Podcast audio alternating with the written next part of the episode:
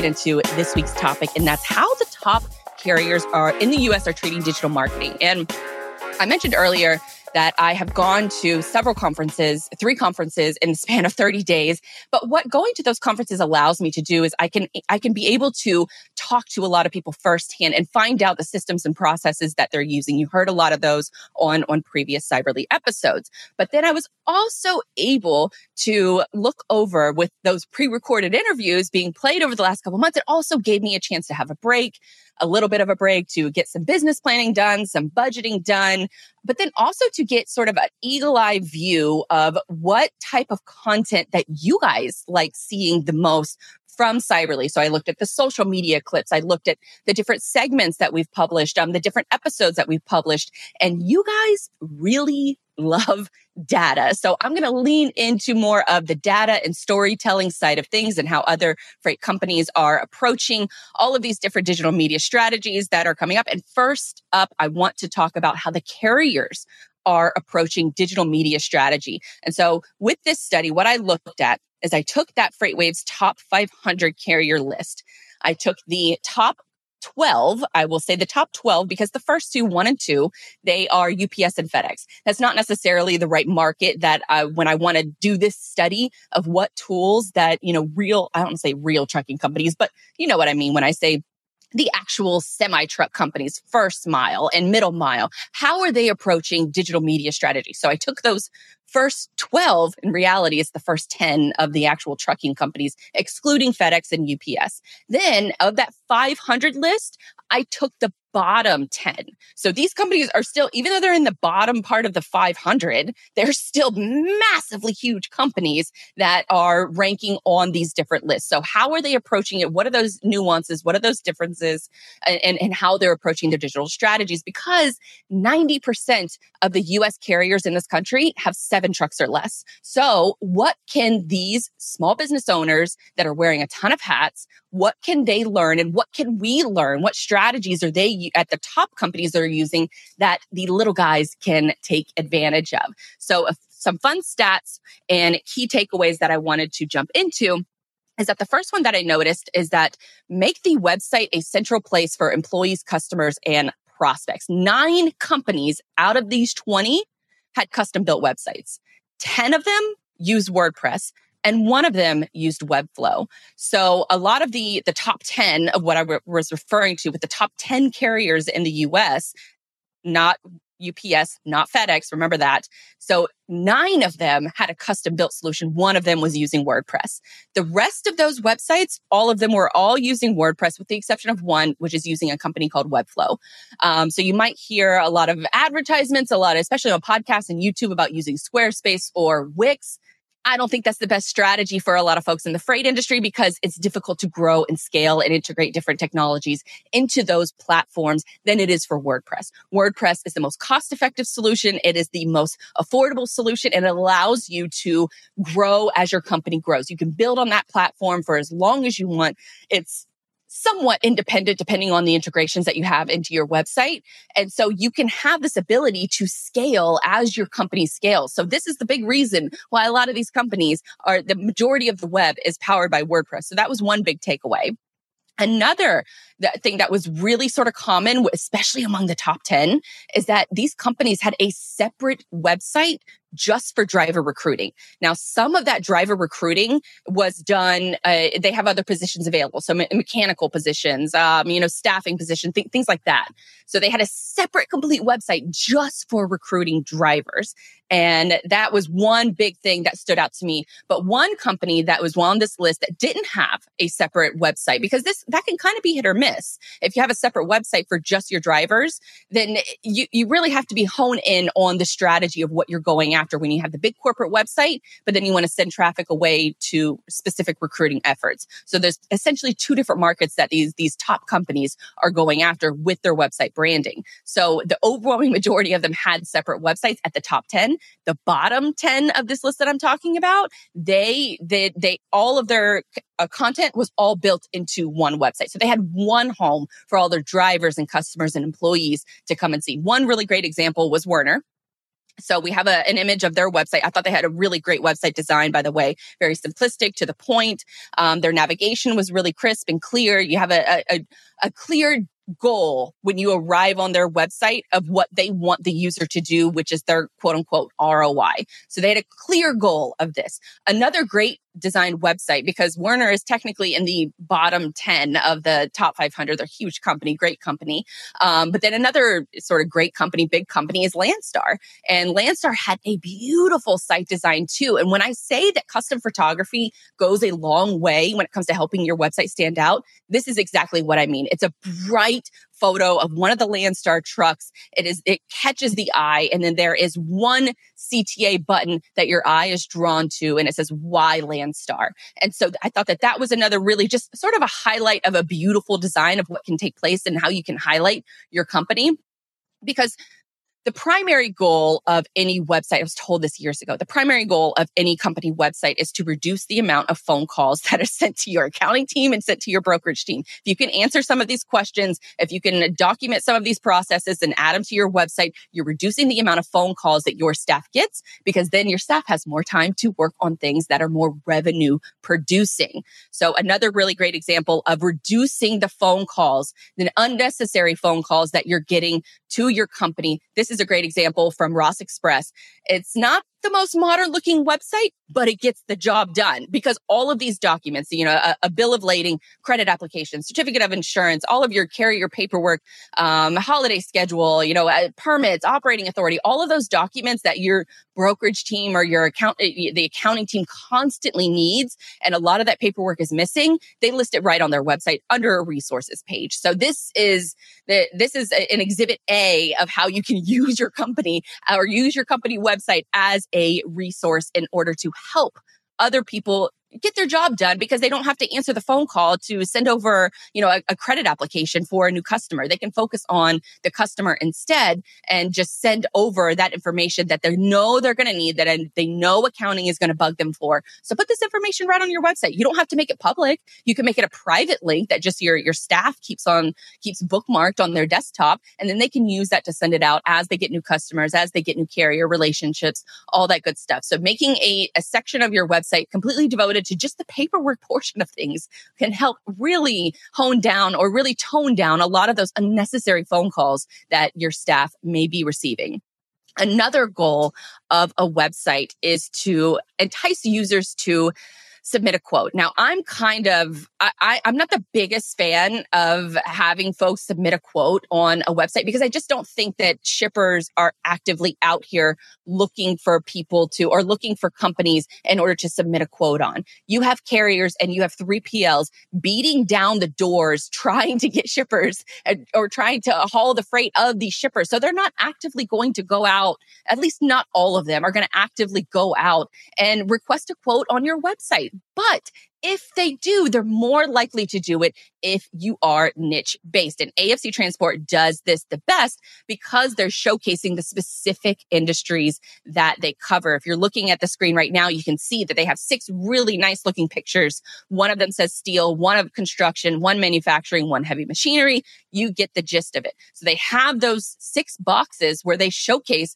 what their specialty is, what their niche is. If I'm a shipper and I see that, I'm much more likely to submit a quote to this company because I know that they are experienced in hauling the freight that I need hauled. So that is another really great example. I would also add that for SEO benefits and for additional benefits, I would actually create a page for each one of those images and I would have the user go directly to that page because then that, that way from a I don't want to say from a tracking standpoint, but from an analytics standpoint is probably, I guess, the more PC way of saying it. From an analytics standpoint, then you can also see that path that the, the visitor is taking and what pages are interesting them the most. You can also put another quote form on that page, maybe a steel page, maybe a construction page, and you can list the nuances of the things that that potential shipper might be worried about or might not know about when they're getting their when they're doing the bid process or when they're trying to get folks to bid on their freight. And so that's another little note that I thought that AC AFC transport did a really good job at. If you're going to put the request for quote on your website, make sure that it's enticing for the users because it's not going to be a slam dunk for a lot of these shippers to just magically arrive on your website and magically submit a quote. That's not what websites are for. They're meant to close the deal. Your brand awareness, your marketing, your social media strategy is, which we'll get into in just a second that's the part where you want to create that brand awareness that makes people aware of your company. And then you send them to your website. And that visitor path, that visitor journey is hopefully as simplified and as niche as possible. Another point I wanted to make was the use of job boards. Overwhelmingly, all of the websites that I, I, looked at, they all had their own job board, which was a searchable sort of blog post listing of available jobs. And then they had a link for that user, for that potential prospect in order to apply to become a driver. This can be used for employees. It can be used for other prospects of who you're trying to recruit. But mainly because this is carrier list, most of these job boards were recruiting drivers. Now, one thing I did want to note is that the overwhelming overwhelming majority of these companies that had a job board, they were sending their traffic to a third party. And what happens when you send that traffic to a third party is that with increasing privacy concerns, you're going to have a much more difficult time of advertising and recruiting in the future using Facebook, using social media ads, Instagram, um, all of these different advertising platforms if you don't have access to your own first party data. That's why it's so important that even if you use third party tools for your applications or you you have a third party relationship with like a Tenstreet for example. If you're sending your application there it makes the application process easier for the driver but you're also losing that first party data to begin with because a lot of times these applications are very long and so things happen when folks are filling them out and i know that a lot of these applications make it super easy to just sort of autofill a lot of this information but a lot of it is still a very manual process. People get distracted people go and do other things and so what you have as a situation is that you have all of these visitors coming to your site and then they leave and they give their personal information to a third party and they're not giving it to you first. So if I were you, I will go in. I'm actually going to go in deeper on a future topic on this show of how we can approach this in an affordable way. But what you want to do is you want to set up maybe a mini application, a mini form on your website. So then that way the, uh, the real application won't appear until they filled out just that little bit of information. That little bit of information will help you tenfold in the years to come as these greater privacy regulations are being brought down because the, the, the hammer is already kind of dropped on a lot of privacy regulations, but it's going to drop even more, especially over the next couple of years. Google is building for it. Apple is building for it. It's a really big part of their marketing campaign. So if you're not collecting first party data on your website, you need to start coming up with a plan to do so immediately. Another takeaway that I wanted to mention is to update your social media icons on your website. I was on Freightwaves Now yesterday and I said the top 12 carriers in the US did not have a TikTok account. And the reason I said this is because they didn't have it listed on their website. But I did manual searches just to sort of Google fact check myself. So I did manual checks for the majority of or all of the list of the 20 different companies that I profiled and that I did research on. The overwhelming majority of them did not have a TikTok account and none of them had it listed on their website if they did have a TikTok account. Only three, three of these companies in the, in 20 carriers in the US where drivers are the most active, which is on TikTok. They don't have a TikTok presence at whatsoever. And they don't have, if they do have a presence on there, they don't have the icon, just a simple icon and a link to your TikTok, TikTok account right on your website. I, that's a little mind numbing. Um, but shout out to JB Hunt, Knight Transport, and AFC Transport for having a TikTok account. It's going to prove super valuable in order to recruit drivers in really right now and in the very near future. Is the top social media app um, for quite some time now, and it's going to become increasingly important if you're you're going to be making content on any social media platform. And speaking of social, I also want to make the note of have fun with your content because a lot of the, the social media that I see, not necessarily re- referring to this list, but a lot of the social media that I see is kind of boring and just, especially the blogs and it's just really geared towards more like an SEO audience. The companies that have fun with their social media, let, us throw up the, the Knight transportation um, graphic up on the screen because they have a lot of fun with their content. One of the, the promos that they have going out is, uh, you know, uh, was it Tiger King, the Netflix documentary that went wild during COVID. They have a tire king that is on their account and they're making parody content around it. They're they're talking about uh, road safety and road checks and you know tips for getting a CDL and all that good stuff. Knight Transportation is doing a fabulous job at their TikTok strategy. So that's a really good example of just having fun with your content and so as I kind of wrap up this discussion, I'm sure a lot of you are like, well, how can I actually use this information? I'm a one person team. I'm wearing a ton of hats. How can I use this info? And a few takeaway tips that I, that I want to share with you before we get into our interview with Gabe. And the first one is make sure you have a website with a clear path to conversion. Linking to your driver or employee app is fine, but storing that data yourself is better that that is light years better. If it's a simple Google form right on your website or um, another third party form, Gravity Forms, Ninja Forms, there are lots of different tools out there. Connect directly into WordPress. You can control that first party data. If the person uh, uh, I guess qualifies under those initial qualifying factors, such as have you had a you know a federal offense in the last you know 12 months? A question like that. If they pass those checks, then you can send them the real driver application because then that helps your recruiting department, that helps your AR or not AR, but your HR department. And it just helps streamline a lot of, of the data collection. So you're not only collecting the data, but also making it actionable where it's, it's drivers that you actually, or employees too, that you actually want to work for your company. So make sure you have that clear path to conversion right on your website. Also, using your website to reduce phone calls and answer as many questions as you can. You don't have to start huge with this. You can start small. You can start off with a few different pieces of paperwork that, you know, a, lot of folks may request from you. A carrier packet is a great example of this. Um, but start small and make sure that you can build on it as you go. And talked earlier, WordPress is a great solution in order to do that at a cost effective rate. Um, but keeping your website as a central place of communication for employees, for prospects, for, for drivers, um, customer notification, anything like that, any kind of prospecting or current employees, use your website as that central source. And then you can use social media in order to build that brand awareness so that when folks know about your company, they come to your website and there's a clear path for them to become a customer, um, to submit a quote, book a demo, all that good stuff. And then as I round out these last, this last tip is for a lot of one person marketing teams, skip the blog, go straight to social media. You're going to waste a lot of time on trying to wait for organic SEO to work and it might not work for your brand. It might not work because you didn't format the article correctly. Uh, you didn't answer the right amount of questions. It wasn't 3,000 words long. So my advice to the overwhelming majority of one person marketers is to skip the blog and go right to social media. If you can build awareness for what your company is doing, what you specialize in, the problems that you're solving, you can build that awareness on social media and then they come to your website and they convert when they are ready to buy. So skip the blog, focus on social media and focus on conversions on your website and you will see a much higher return for the time that you have available. Because like I said, 90% of the carriers in this country have seven trucks or less. You're wearing a ton of hats. You don't have the luxury of a huge marketing department or an agency. And that's what a lot of these top, com- these top 500 companies, they have access to that.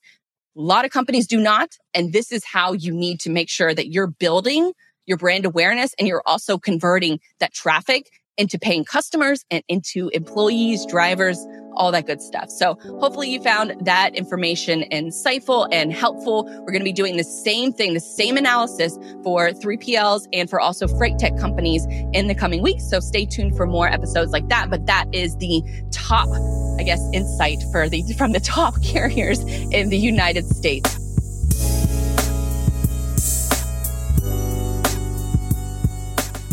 I hope you enjoyed this episode of the Digital Dispatch podcast. And if you did like it, I would love if you could rate and review the show on Apple or Spotify. It'll take you like two minutes of your time, but it helps a ton for a creator like me to be able to show that review like a badge of honor. And it also helps the show get discovered by others. If you'd like to see more of my work, head on over to digitaldispatch.io. I've got some new content collections under the resources tab for folks who are freight brokers, truckers, carriers, freight agents, and also a best of collection for how to fix your website and how to fix your marketing. It's all completely free. And again, that tab is under resources over on the digitaldispatch.io website. The website also includes some links to our social media accounts along with my products and services in case any of that is of interest to you. Once again, my name is Blythe Brumleve and I thank you for sharing your attention with me today. Until next time, have a magical day.